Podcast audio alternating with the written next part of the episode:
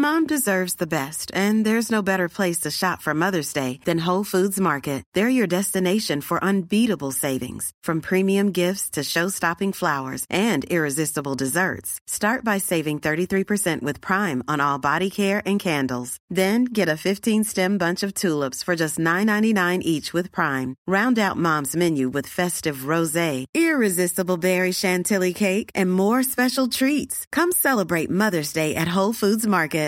One size fits all seemed like a good idea for clothes. Nice dress. Uh, it's a it's a t-shirt. Until you tried it on. Same goes for your healthcare. That's why United Healthcare offers a variety of flexible, budget-friendly coverage for medical, vision, dental, and more. So whether you're between jobs, coming off a parent's plan, or even missed open enrollment, you can find the plan that fits you best. Find out more about United Healthcare coverage at uh1.com. That's uh1.com.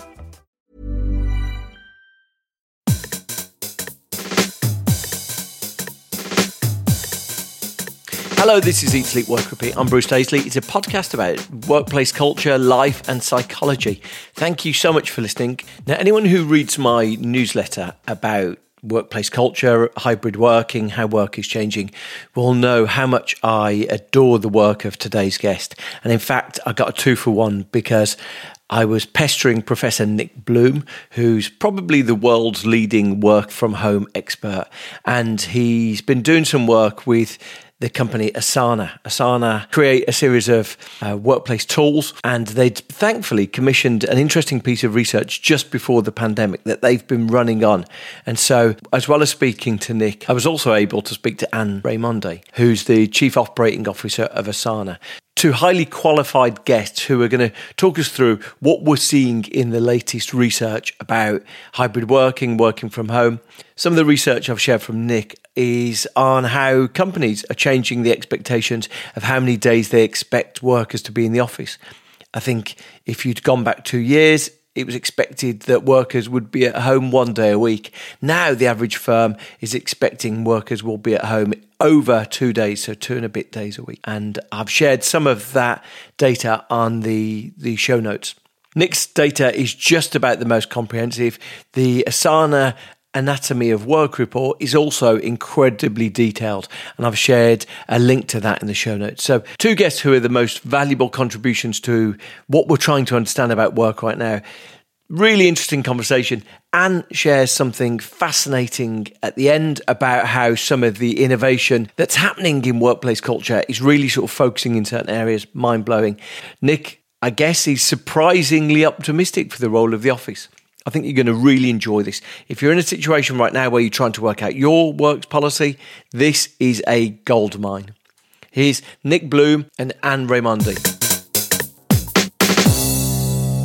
Look, I, I, I, couldn't be more grateful for, for the guests I've got today. I wonder if you could kick off, take turns, both introducing yourself. Sure. Um, hey, great to be here. Thanks so much for inviting us. Um, I'm Anne Raimondi. I'm the head of business and COO for a company called Asana. We are in the work management space. And I'm Nick Bloom. You can hear probably from my accent, I was born in Britain. I'm now a bit of a fake Brit. I live in the US. I've been here for the last 15 years. I'm at Stanford University in California, just down the road, actually, from uh, Asana's headquarters in San Francisco.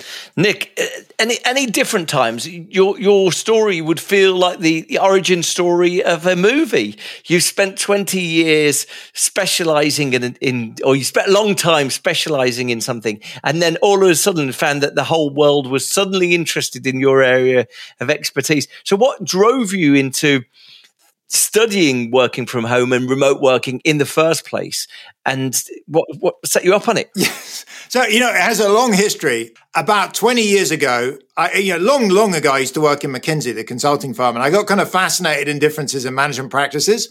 And one thing i noticed that varied a lot was what i call being nice to people practices maternity leave paternity leave work from home.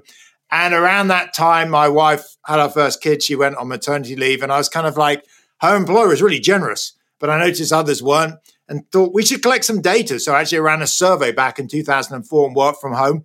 The numbers were low, depressingly low, but there's a lot of spread. And ever since then, I've been collecting information. But as you said, no one was that excited until, of course, March 2020, and this the world went mad about working from home, and it's just the topic that everyone is talking about now. I loved that. I think I, I read you say uh, somewhere that you'd tried to put a conference together on this a few years ago, and and you struggled to fill the day's agenda just because there weren't a lot of people in the field. Yes, we did try to put a conference. We couldn't even get enough good papers that submitted. And one of the, I mean, on topic, one of the presenters refused to turn up and said they want to do it remote. And we're like, you know, I don't know whether to say yes or no. I mean, what, how, what do you say to that? But now I'm setting up, you know, with a whole bunch of researchers, you know, regular work from home conferences. There's an amazing amount of data. You know, Asana has been involved. There's an amazing amount of data and findings that are coming out that I think are critically useful for guiding firms, organizations going forwards. And do you want to give us a perspective about how Asana has t- teamed up with Nick and, and your role in researching this new way of working right now? Yeah, absolutely. So um, we've been really grateful to partner with Nick. We just published our third annual Anatomy of Work Index, which is a global survey of over 10,000 knowledge workers. And so, what's interesting about this is we started it before the pandemic. So, we've actually been able to see the trends over the last three years. We think of, you know, 2020 really as like the acceleration of the digital transformation, partly, again, given the pandemic, right? Companies had to make that shift um, to distributed work and, and deal with all that disruption. The survey in 2021 saw a lot of the actual adjustment to digital work and what was critical to help employees stay engaged, but also how employees were spending their time. And then the most recent report that came out, we think of the themes as really the rise of the agile workplace and that companies and employees are now seeing that the world ahead is going to be this hybrid model. Like things have shifted. But some of the data through the research that we pay a lot of attention to is uh, for knowledge workers, we still see that the majority of their time 60% is, they self report is spent on work about work, not the skilled work that they were hired to do. And that trend continues year over year. Um, and then, in particular, the difference between last year and this year is there's been slight improvements in percentage of time um, that people say they're spending on skilled work but there's been a 36% decrease in time spent on strategic work. I think this is really critical. Uh, this is probably a terminology that people aren't necessarily familiar with. And so, I, as I understand it, skilled work, skilled work, as I, as I see it, and, and please clarify, specifically, if someone is brought in to be a marketer, then it's them creating marketing. If someone's been brought in to be a graphic designer or a coder, it's it's them doing that. And you're broadly saying that two thirds of people's work is them doing the work about work, which is the communication, the meetings. Is that right? Exactly. Yeah. Status reports, tracking down where information is. It's all the things that take them away from that, the craft of what they you know are hired to do. Wow. I mean you can't change what you can't measure i guess. But even the realization of that strikes me that we've got a long way to go. Definitely. I think it goes to um, for organizations and leaders and and you know nick spends a lot of time on this is like how um, how are we helping employees prioritize their time? How do they know what matters what doesn't matter? How do we help them reduce the meeting load, reduce the like trying to switch between apps, reduce the oh, by the time I do the status report, the information is already outdated, right? All of that.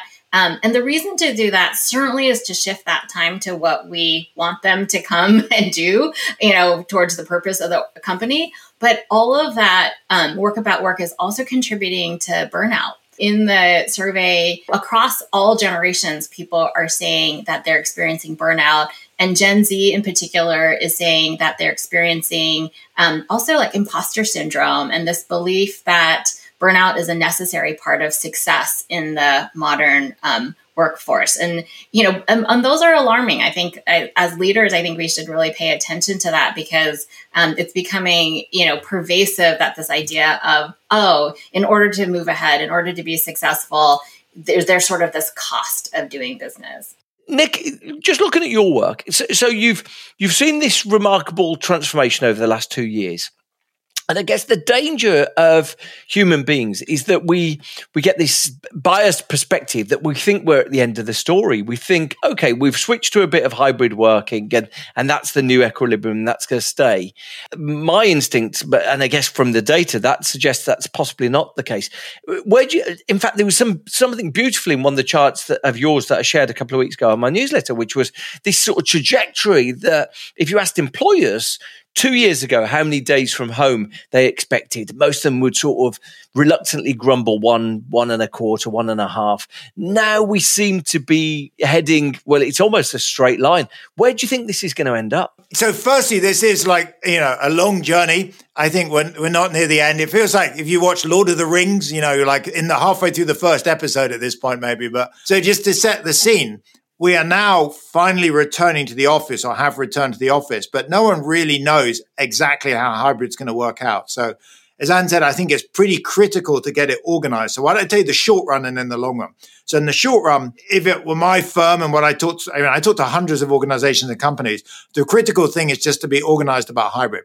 So, you have folks back, say, three days a week in the office, two days a week at home. But if you ask people why they want to come to the office, they don't want to come in for the free bagels or the ping pong table. They basically want to come in to see their colleagues and co-workers. So that means effectively you're going to have to say, look, as an organization, we're going to schedule by team or by the whole company to come in on the same three days. And so when you're in the office, you're in together. When you're out of office, you know, you're doing quiet time. That's kind of 2022. I think 2023, 2024 is going to get more sophisticated. You know, we're going to want to do things like make use of space.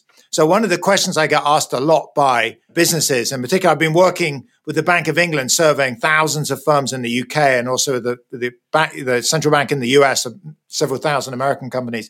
In the short run, they're not saving much space. They're kind of frustrated. They're saying, "Look, we're not saving space. We're basically at the same footprint as before." In the longer run, I think we also want to save space, but to do that, we've got to be even smarter. We've got to think about scheduling. So, like Team A, you guys want to come in together but we're going to suggest you come in on Monday, Tuesday, Wednesday. Team B, Wednesday, Tuesday, Wednesday, Thursday, Friday, you know, et cetera, et cetera. So short run, this mid part of the process is returning to the office and making sure we're in on the same days. Longer run is getting more sophisticated and scheduling teams together and thinking about you know how, how, we make sure we're in together but we use our space better it's really interesting that you raised that because one of the things that i'm observing with the companies that i deal with is that either they've introduced this autocratic four days, three days a week system. And, you know, we've seen a number of firms sort of publicly announce their systems, or they're in a fearful state where they, they're witnessing that their workers have got this sort of burgeoning autonomy, the self determination. And they're saying, well, look, we want you in a certain number of days, but you choose those days. But the curse of that is that people are finding that every day is a Zoom day. Every day is a, you know, I, I, chatted to someone from Slack last week, and, and their philosophy about all of this is anytime one person is on a screen, everyone has to go to a screen. So you end up with a situation where it becomes the lowest common denominator that as soon as one person's working remote, every ver- meeting becomes virtual. And so people are expressing to me, okay, that we've got this autonomy. People are choosing which days they want to work in the office. But the end result of that is that I'm traveling to the office, I'm traveling 20, 30 miles.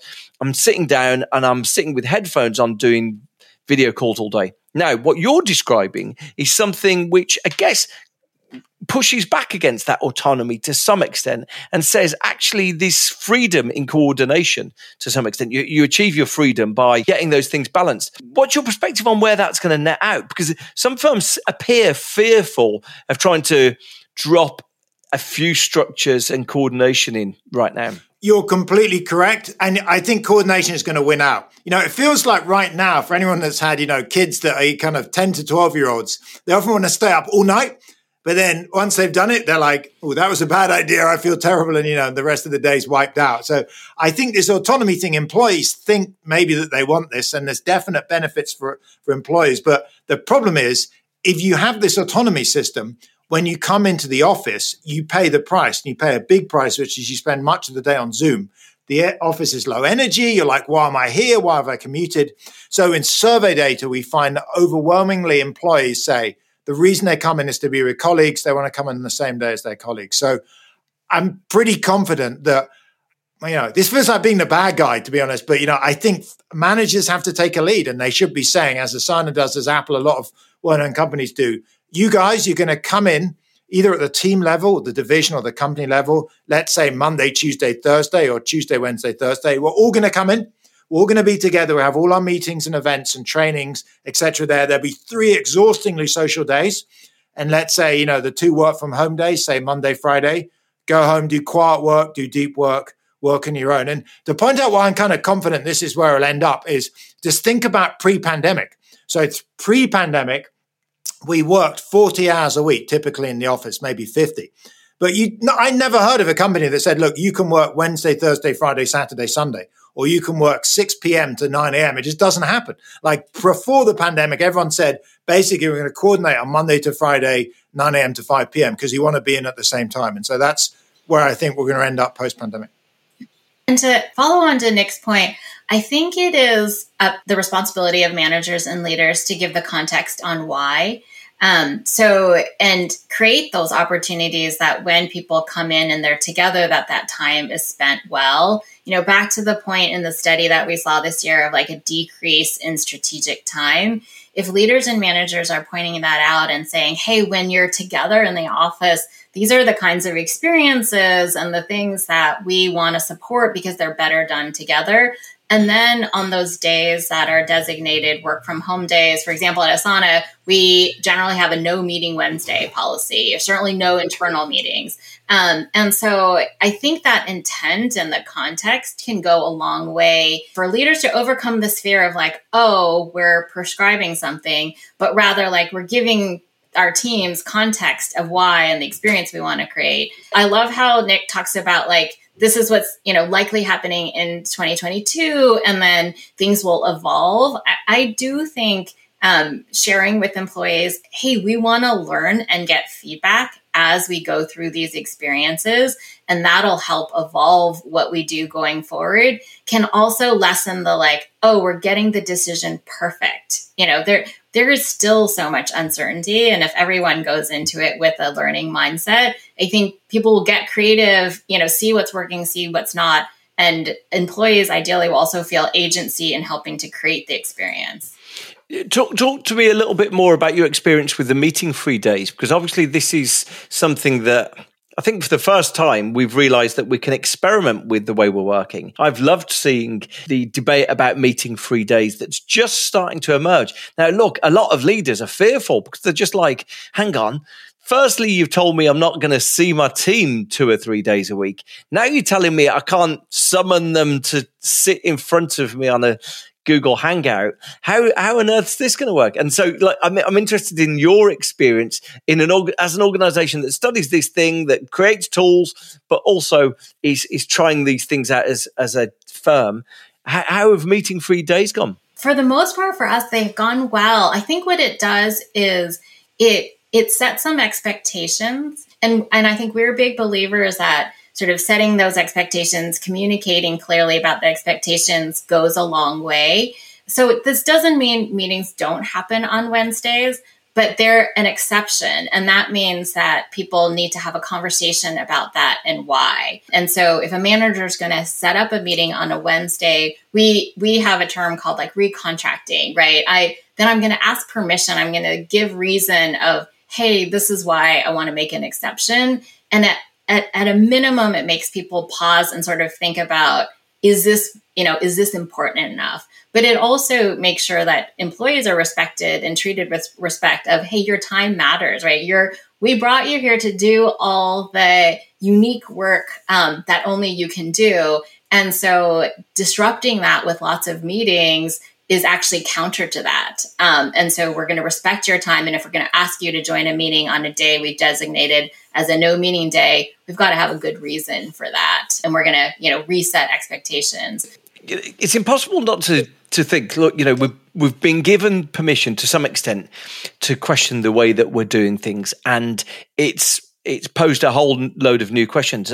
I saw I guess, a, a, a peer of yours, um, Nick, uh, Professor Raj Choudhury at Harvard Business School, and and his philosophy, as long as as far as I could tell it, is that actually we're moving to firms being remote by default, largely because top talent seem to be the category of, of employees who are setting the standards and top talent are telling organizations that they want to have far more flexibility than working two days a week at home.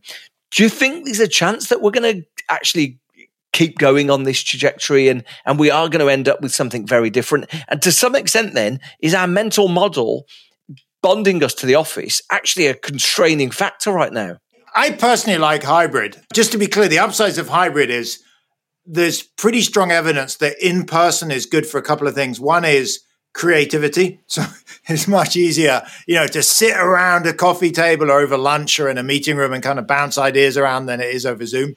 And the other is just building culture. So you think about what happens when you go in, you chat to your colleagues, you know a bit about their lives, you know what's going on. So for most organizations, uh, to be honest, I've talked to probably hundreds and hundreds of organizations, UK, US, around the world, across a lot of sectors.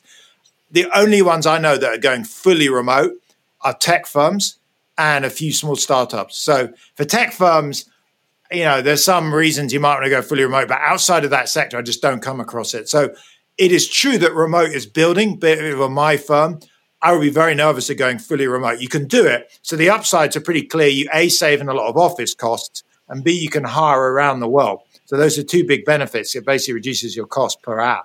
But the big downsides is probably it's much harder to have culture, creativity, bonding, you know. So sure, but it's highly risky. I would say anyone for anyone listening, if you like remote, do it at the edges. So rather than do three two, try two three. If you like that, go to one four. You know, I would not get rid of the office. It's very. I mean, if you don't have an office now because you've got rid of it during COVID, that's totally different. So maybe, and if it's fully remote, it's working. But there are some clear upsides about doing face to face. We just don't need to do that five days a week. It's it's just interesting though because because culture is one of these words that's so um, vague and all encompassing. Like, you know, we, people, I, I, chatted to someone today who uh, dialed into a call for, with, uh, with me from his private office in a consultancy firm, telling me how important it was for his young employees to be in the office for culture. And, uh, and, you know, it was just an interesting thing where it's almost like, diagnosing what he wanted everyone else to experience while not experiencing it himself. And it just sort of posed an interesting challenge that actually culture has been kind of a happy accident and a happy byproduct of some of the ways we've been working before. You know, you sling enough young people in an office, and you know there's enough bars nearby. Afterwards, they they go and have a drink afterwards, and the you know before you know it, a couple of years later, you've got a culture. It's felt like the accident that often happens, um, or you know, you take people away on a conference again throw merriment at it and they end up with a culture. It, it, felt very accidental. And quite often I say to firms, how do you build your culture? And there's certainly nothing like a plan that, that helps construct it. And I just wonder if, you know, by the very fact we're saying we want people in the office for culture, but if there's no degree of coordination, that culture seems to have very limited ways to be built. I just wonder if employees, top talent is going to say, well, look, you've told me to come into the office for culture. It wasn't there. I've decided that, you know, I, I want to work more days from home. I, I just wonder if we are going to deconstruct these things a little bit more. So, if this helps, um, at Asana, the way we think about building culture is similar to how we think about building product that you have to have intent behind it right? What what is the experience you're trying to design for your employees? Just like what's the product you're trying to design for your customers? How you, how are you going to measure if that culture is working or not working? And then how are you going to iterate on that and improve that? And we think it's much more than like a bunch of people together and you know going to hang out after work and much more around what are the shared values what are the shared behaviors um, that matter especially for teamwork. How do we expect people to co-create and build things together? How do we expect people to communicate well um, and how we expect people to treat one another?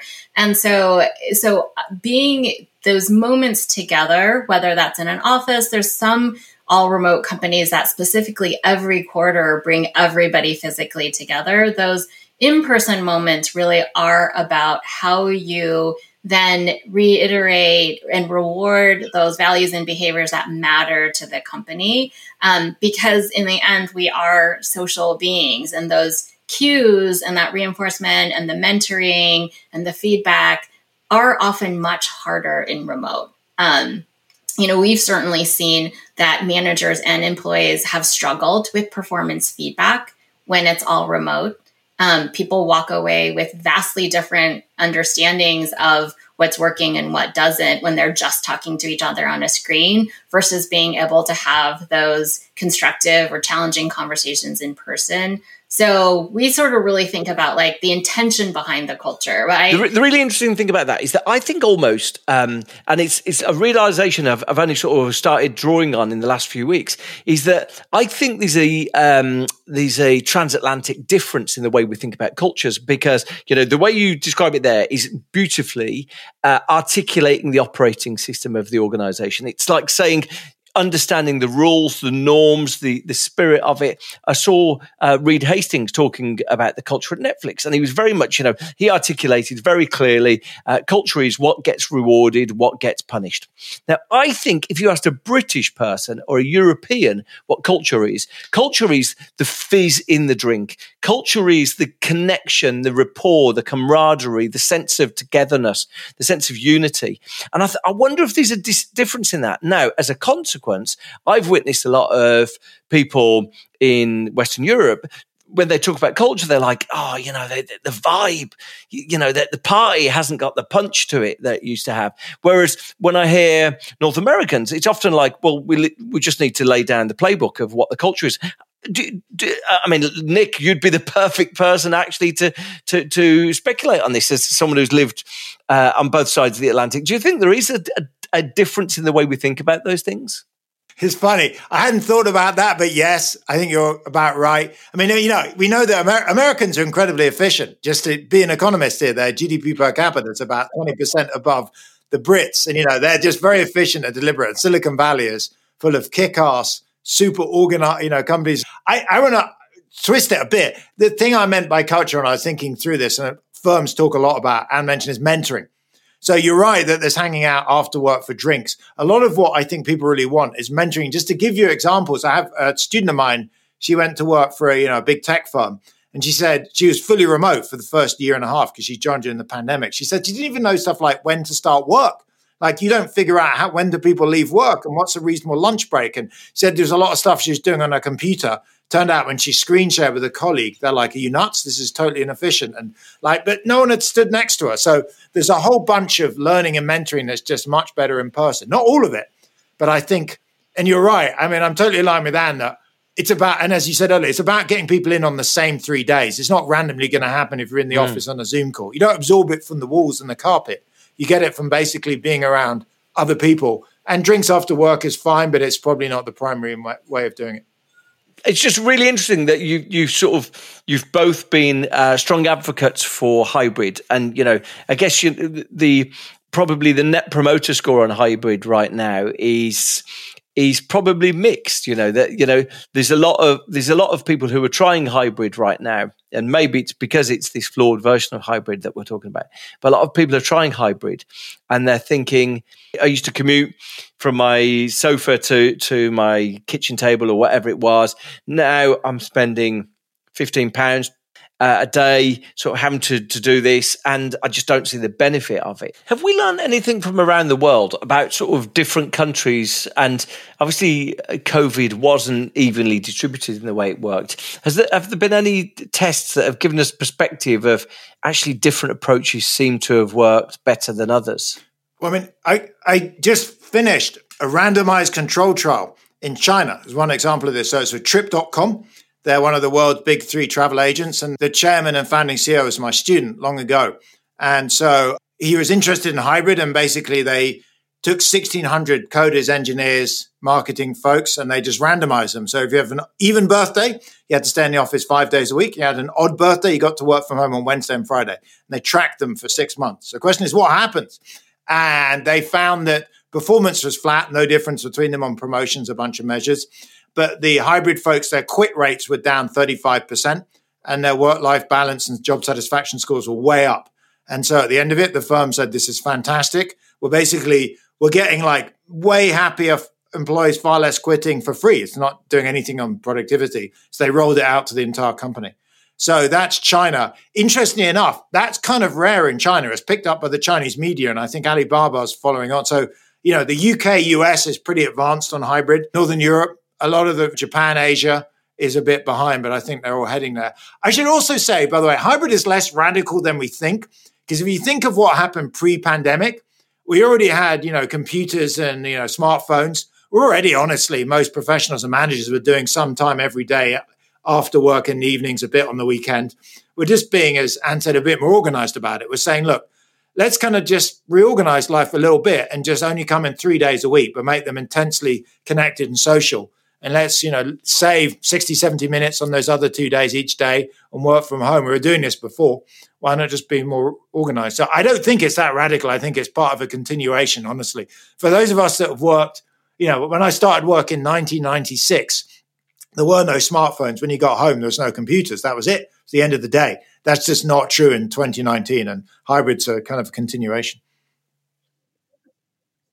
It's interesting then, because if we were to if we were to say then the principal benefits of hybrid working is actually it's worker satisfaction rather than productivity the provocation for good firms might be to say okay having witnessed that we can enhance worker satisfaction with small changes what could we do to enhance to transform productivity on the equal measure. I'm just really struck by the thing that Anne said about so much work is work about work, and and you immediately start wondering if um, a, a structuring of work around teams might be a, a, dysfunctional way of, of working.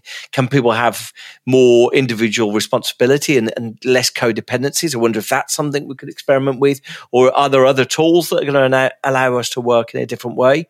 I guess, Anne, you know, you're, you're, uh, you've got a good perspective on this. What, what would your take be? Um, what we see is that it's it's actually being intentional about what is synchronous work versus what is asynchronous work, and then the channels for that. I think something that many teams experienced, especially during the pandemic, is the shift to remote actually meant a lot of shift to um, communication tools as a way to coordinate right all of a sudden you, you couldn't see someone in person and have a quick conversation so everything shifted either to messaging or to you know video conferencing but that that wasn't that actually didn't necessarily make things better and in many ways it made things worse because of the interruptions of okay where am i supposed to be checking and responding right away now to email to chat or every kind of quick check-in became a 30 minute zoom? What we see is companies and teams that have higher productivity and higher satisfaction are very good about what work is done asynchronously, what work is done synchronously. So if we're going to get together in a meeting, the meeting has purpose, it has an intent, it has an agenda, it has follow up items. And then other things can be done asynchronously. And that actually is more inclusive because different team members process information in different ways. And so then having a consistent place where people know who's doing what by when, they know they can trust the information in it, then starts to also decrease the anxiety of, oh, did I check the right thing at the right time? Oh, if I don't attend that meeting, will I be out of touch with what matters to my team and company? To what extent have the benefits of the last two years been just us working more you know we've we've touched on burnout earlier on. In in any of I guess in, in your data, Nick, is have, have we seen the working days become longer? I hear it all the time. In fact, Microsoft data says I think that working days grown by forty five minutes a day.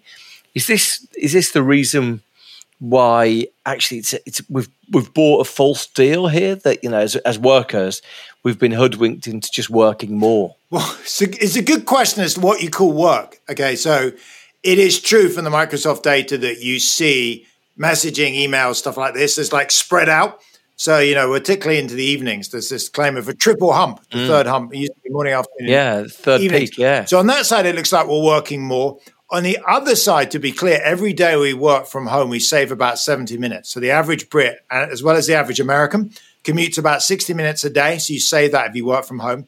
You also, you probably don't want to hear this, but you spend 10 minutes less getting ready when you work from home than if you go into the office. So you can guess what might get cut when we see it. So that's 70 minutes a day. That's a lot of time. So if you're telling me that in our survey we see people spend 30 of those 70 on more work and 40 they bank. So that kind of matches roughly the Microsoft data. So this is, in a sense, depends how you saw your commute. You know, I used to commute in London for many years, and it was just a horror on the tube. You know, you're forced into someone else's armpit on some nasty subway train. Well, I don't really mind giving that up, and I'm happy to spend a bit of the time working and a bit of the time on you know le- leisure and exercise and stuff. Um, in the long run, how this works out will be you know effectively what people want. If everyone wants to use most of their saved time on leisure, then uh, you know employers are going to offer it. So actually, I don't think it's a bad thing. We're working a bit more. It's what you'd expect. I think the key thing is we've also got more time to ourselves. So actually, I think it's just a win-win because we've chopped out something that people loathe. If you did these, um, Richard Layard used to be at the LSE. Lord Layard did these happiness surveys, and it turns out the thing people hate most in their day is commuting. The thing that makes people most unhappy of all. And so we've just ripped out 70 minutes, basically, or 60 minutes of commute a day and we split it roughly with our employers. I think thing number two in Richard Layard's work was time with their boss. So it's so so uh, so absolutely traveling in and then having a one to one with your boss is just about the worst exactly week, yes. the, the, worst use of time. Now the secret of great research, I guess, to some extent, is having consistency you could go back. I mean, who the who the hell am I telling you the secret about good research? Hang on, before before I get too caught up in this. But the secret of good research is questions that are repeatable, so you can go back and measure them over time. But also trying to anticipate what we need to be looking out for. What are you looking out for, Nick? Correct me on what the secret of good research is as well. No, no, you're totally right. I mean, like much like Asana is you know, very fortunate to have been doing the anatomy of work before the pandemic. It was like a gold mine. I, I was extremely like I totally did not see that. You know, no one I don't think would have seen the pandemic. Well, a few people saw the pandemic coming, but you know, I, I was happy to be happened to be working working from home, and it was just fortunate I'd started that. I think I'm looking to big changes in society. So a few things. One is what I call the donut effect. So for London, Glasgow, Manchester, same in New York, San Francisco. It's very clear that people are leaving city centres to move out to the suburbs. So if you're only going to come into work, say two days a week, you don't need to live in the center of town. You can move out to the suburbs. We see that en masse. It's changing house prices. So if you owned a house in the suburbs of a big city, you've done really well. If you owned in a flat in the center, you've not done so well. That's one thing. Another thing is about labor supply. I'm kind of excited about the ability of work from home to let older workers, people with young kids, people that may be disabled to work in a way they didn't before. Another thing that's kind of great is the technology for this is changing all the time. So, you know, when I started work on working from home 20 years ago, it was like over a telephone, uh, no Zoom, you know, no Zoom or Teams or anything. And there was no clouds. There's no file sharing. You'd emailing stuff or sending, you know, sending memory sticks in the mail. I mean, it seems so crazy. And tech is getting a lot better. And because work from home's exploded, is about to get a lot better really quickly. So we've been scraping the US Patent and Trademark Office to look at new patents coming out each month. There are thousands of them. Turns out the share that mentioned remote work and working from home is about 1% running up to the pandemic. As soon as the pandemic starts, it starts climbing and climbing and climbing. So, you know, the next five or 10 years are really exciting. If I was a firm, I wouldn't make a big long run real estate investment assuming now is going to be what it's going to be in 10 years. Because in 10 years, we'll have like it's hard to say what, but it would be great. I mean, like VR and holograms and fantastic AV. And I mean, I don't know what it is. I mean, it's ter- people are terrible at predicting the future in terms of individual innovations, but I think it's safe to say it will be a lot easier. Something really fascinating, I think, is seeing you know Gen Z entrepreneurs, especially in Silicon Valley, who are in working in the collaboration space. Many of them, their thesis is that their generation grew up playing games together, multiplayer games. And in many of those worlds, they kind of, it's team play, right? And they've created things together and that that's going to be part of the future of work. So if you think about all the kids and teenagers on Roblox today and building together, um, they're going to have an expectation that that's what work looks like, like a lot more play. So I, I think there's going to be some interesting things in that field for us to pay attention to. And I actually personally am excited about that because more fun and more laughter and more gameplay and work could could actually improve creativity and productivity. I love that. I love that. You know, the idea that sort of things are created in the moment about sort of frank honest discourse amongst people that maybe he's, he's focused on an object and like really interesting. Uh, actually, just sets off a whole line of thinking, doesn't it? As soon as you think that. I've loved our conversation today. I mean, look, truly fascinating, and it's such a valuable perspective. So many firms right now are wrestling with these things, and and you know, there's an unfortunate consequence of the way that work's constructed. That you've often got Gen X bosses making decisions f- for Gen Zs and for millennials, and and you know, we're going to get a degree of disconnection because of that generational um, preference. I think so. You know, having data, I think, is so helpful. I always find I, I, I use Nick's data all the time, but I always find showing that data to someone saying, look, you might feel that this is objectively right. I want to show you the direction we're going, the trends. I think, you know, it's, um, look, all of this data is, is such a gift. Thank you so much. No, great. Thanks. Great. Thank you. It was a great conversation. Yeah. Thanks so much. Thank you to Anne and Nick. I'm so immensely grateful for the for the opportunity to speak to them. They must get pestered all the time from people doing podcasts. So to do something with a podcast in the UK is a great gift of them. Like I say, if you liked any of that, uh, you'll find it details of it in the show notes, but also you'll find it in the newsletter that goes out at the same time as this podcast. You can find that at the website eatsleepworkrepeat.com immensely grateful for the feedback that everyone gives me on on the recent episodes really. I've got some great episodes coming up. If you're interested in workplace culture next week i'm featuring a chat with one of the leading experts in the world. Daniel coyle wrote the culture code and he's got a new book out called the culture code playbook. I'm going to be going into detail with him about right now what could any company do to revive their culture. That is a great conversation after that, I've got some more data coming up from the Future Forum, which is this organization uh, created by Slack to try and track what's going on. And I'm, I'm tracking down another couple of great interviews. So I do hope you'll be able to subscribe, maybe leave some feedback. I never, literally never ask for that, but uh, leave a podcast review. And I uh, look forward to seeing you again. See you next time.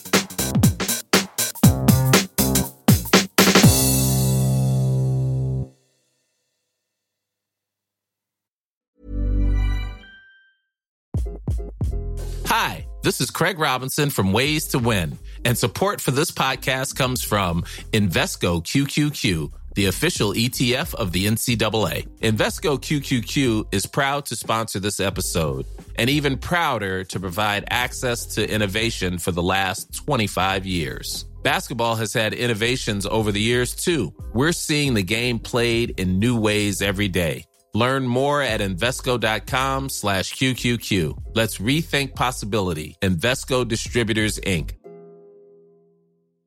Even when we're on a budget, we still deserve nice things. Quince is a place to scoop up stunning high-end goods for 50 to 80% less than similar brands. They have buttery soft cashmere sweaters starting at $50, luxurious Italian leather bags, and so much more. Plus, Quince only works with factories that use safe, ethical, and responsible manufacturing. Get the high-end goods you'll love without the high price tag with Quince.